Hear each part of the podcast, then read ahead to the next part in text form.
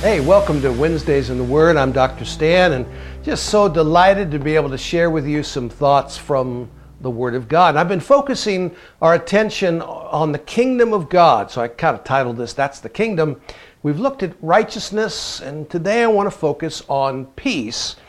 Uh, but I want to reference a passage of Scripture in Ephesians chapter 2, and I might as well, just for context sake, I'm going to read a few verses here. I hope you'll hang in here with me. Uh, in verse starts with verse 4 but god being rich in mercy because of his great love with which he loved us even when we were dead in our transgressions made us alive together with christ by grace you've been saved and raised us up with him and seated us with him in the heavenly places in christ jesus in order that in the ages to come he might show the surpassing riches of his grace in kindness toward us in Christ Jesus. For by grace you've been saved through faith, and that not of yourselves, it is the gift of God, not as a result of works, that no one should boast. For we are his workmanship, created in Christ Jesus for good works which God prepared beforehand that we should walk in them. Therefore, remember that formerly you, the Gentiles, in the flesh, who are called uncircumcision by the so called circumcision, which is performed in the flesh by human hands. Remember that you were at that time separated from Christ, excluded from the commonwealth of Israel, and strangers to the covenants of promise, having no hope and without God in the world. But now, in Christ Jesus, you who formerly were far off have been brought near by the blood of Christ. For he himself is our peace, who made both groups into one and broke down the barrier of the dividing wall. You know, one of the things that you need to remember when we're talking about the kingdom of God is that the kingdom is truly it's a spiritual kingdom, but it's a kingdom that is manifested in the earth. That's why we pray, Your kingdom come, Your will be done on earth as it is in heaven. It's not a, a religious prayer or a ritual prayer, it's a powerful prayer, but it's a prayer of agreement with God and the God of heaven that says, what we have here in heaven, I want you to have here on earth. And I have raised up sons of God, that's you and I, who are born again, filled with God's Spirit. He's raised us up to proclaim this message to the nations of the world until every knee will bow and every tongue confess that Jesus Christ is Lord. Now, that's really the message of the kingdom is not about our denomination, it's not about our local church, it's not about our individual ministry. It's about the message that says God is king and Jesus Christ is enthroned as our king. And I love this passage of scripture because it says that we're seated with him in the heavenlies in Christ. We've been saved by his grace and we have received his peace. Now, we talked last time a bit about righteousness, and frankly, you'll never really have peace if you're not right. Well, you know, if you're not right in the head, if you're not right in general, but if you're not right with God, if you're living in known, unconfessed, unrepented of sin, well, you're not going to be very comfortable in your own skin, that's for certain. If you're not in right relationship with your spouse or with your parents or with your children, I mean, it creates a certain amount of anxiety, which is the opposite of peace. You know, I mean, if you're not right with the world around you in that sense, you're not going to experience God's peace. But you know, the way that you really can experience the peace of God is by recognizing your position, which is in Christ. It's Christ in you, and you are in Christ. Christ in you is the hope of glory, but it's also the place of peace. You know, Jesus uh, often said, you know, my peace be with you, peace be still. I mean, why did he speak so much about peace? Because there was so much chaos. And my goodness, I mean, have you noticed uh, of recent times that maybe we've had a bit of chaos, a bit of life circumstances that have been be much beyond our control?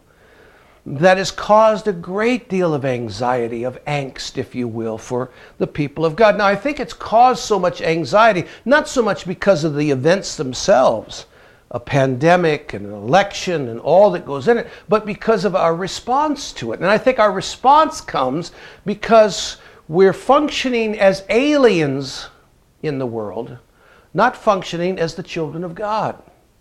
You see, the children of God, of which we are, of course, they recognize that uh, no matter what happens in the political realm, although it's important and we should vote and all of that, hey, whatever happens, whoever is voted in or voted out or voted around or voted over, it doesn't really make a whole lot of difference. Eh, it makes a difference, but it doesn't make a difference from a kingdom perspective in that Jesus is still King and Lord.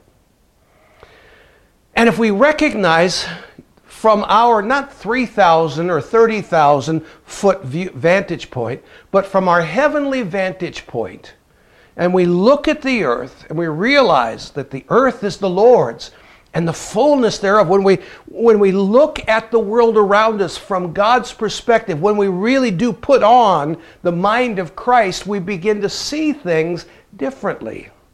And we literally, in the midst of chaos, can still be at peace. Ah, I'm not saying that's easy. It's not. It's simple. It's a simple truth from God's Word. We've been born again. We've been brought into the family of God. God is good. God is great. And we don't just thank Him for our food, but we thank Him for everything. And of course, in the midst of this Thanksgiving season, we should take time to give Him thanks for all His many blessings. But we, being seated in the heavenlies, we are far above principalities and powers and workers of darkness. We're in that place of true peace. Well, you know, peace is defined as simply calm or, if you will, tranquility. Not ching ching, you know, meditative tranquility, but literally in the midst of wherever you're at, I'm settled, I'm okay, I know that God's got this. God's got this. And you can fill in the blank whatever the this is, but God's got it. God's with you. He's never going to leave you or forsake you. Now, again, we all know this. But peace is something that we, I mean, we have to recognize is provided to us by the Prince of Peace. I mean, we know that that's who Jesus is. He is the Prince of Peace. Talks about that in Isaiah 9 6. We, we recognize that, again, we have peace because of our position in Christ. We're seated in the heavenlies. Again, that doesn't mean we're not functioning in the world, but we're functioning as God men and God women. We're the God people. We're the one new man in the earth. We're filled with God's Spirit. We have His kingdom and His kingdom message. And we know that the worst day of our life may happen when we die, but it's the very best day of our eternity because we go to be with the Lord. So, what are we worried about? I know I worry about stuff too, but we try not to worry, and you won't worry nearly as much if you'll spend a bit more time remembering where we're seated.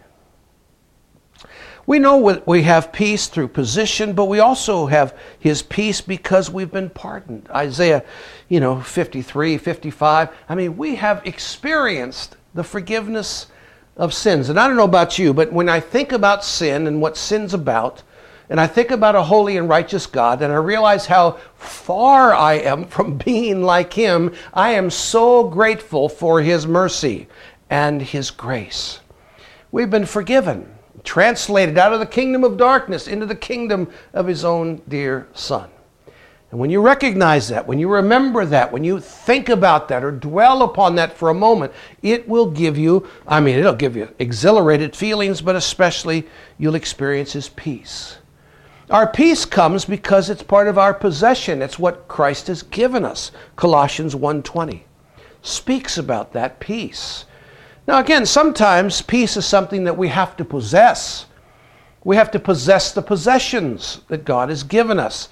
Obadiah 17 is a great verse for that. You know, sometimes we can live in households where we have a cantankerous, you know, parent or spouse, and it's difficult to experience the peace of God. But it's not impossible because the Prince of Peace, by Holy Spirit, lives in us. But you know, as much as it lies within you, live at peace amongst all men is really a great thing to say. But sometimes the best way to be at peace with somebody is to be as far away from the pieces they make. Eh, you know, I mean, sometimes you just got to stay away from some folks. To possess your peace means sometimes you got to set healthy boundaries. And, you know, it's hard to be at peace when you're hungry, when you're angry, when you're frustrated, when you're alone. You know, so it's taking care of your own personal needs and stuff with the Lord and, and all is really important. But sometimes you have to work hard to possess your peace. Now, if you're living right, it's much easier to possess your peace. But sometimes we have to possess the possession that God has given us. And then, really, ultimately, I think peace comes as we spend a lot of time in the Lord's presence. Uh, you know, I love uh, Psalm 23.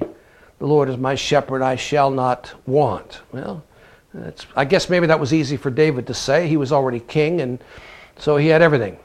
But he's, but he was writing this from a shepherd's perspective, who didn't have a whole lot. Had his staff, and maybe had enough food for the day, and had his sheep. Had lots of responsibility. But the Lord is my shepherd. He's the one that watches over me. Uh, but I love the phrase where he says, I, I prepare a table before you in the presence of my enemies. I love that. I mean, the picture that's provided there is this huge banqueting table. I, I really kind of, you know, kind of like the picture of Thanksgiving table. And, you know, only those that are part of the family are invited to come and sit at the table, or whoever we choose to invite, family, friends, whatever. But as we're sitting at the table, we there may be enemies of all different kinds. And here David is talking about real enemies, but I think, you know, the spiritual enemies of our soul and the, the whether it's media or or however it's expressed or expressed through, I mean the, the attacks that come against our mind through advertising and politics, etc. I mean, you know, when you're sitting at the table and all the food is spread out there, and ooh, I'm thinking about Thanksgiving right now, glory to God. You know, when all that stuff is spread out in front of you, the enemy can be yelling and screaming and cussing and howling, but it doesn't matter because they're not invited to the table. Only you and I, as God's children, have been invited to the banqueting table of the Lord. And really, every day, all day, 24 7, we're talking about a true buffet. We are seated in the heavenlies at the banqueting table of the Lord. And though the enemy may scream, the enemy may yell, the enemy may try and rob and steal and destroy, he may be truly like a roaring lion seeking whom he may devour. Guess what? He still ain't invited to the table. And so, what do we have to worry about? What really do we have to worry about? And so Jesus preached a lot, Paul preached a lot about peace. And the fact is that Jesus has provided for us peace in the midst of troubled times. And so this Thanksgiving, I'm hoping that you'll take time to remember the peace of God. Now, again, if you're not in right relationship with God, you're not right relationship with your family, this is a great time to fix things, that's for certain. But even in the midst of that, enjoy the peace of God. Remember as you're having your meal this Thursday, that's tomorrow, that just remember that at that moment, remember it's only the family.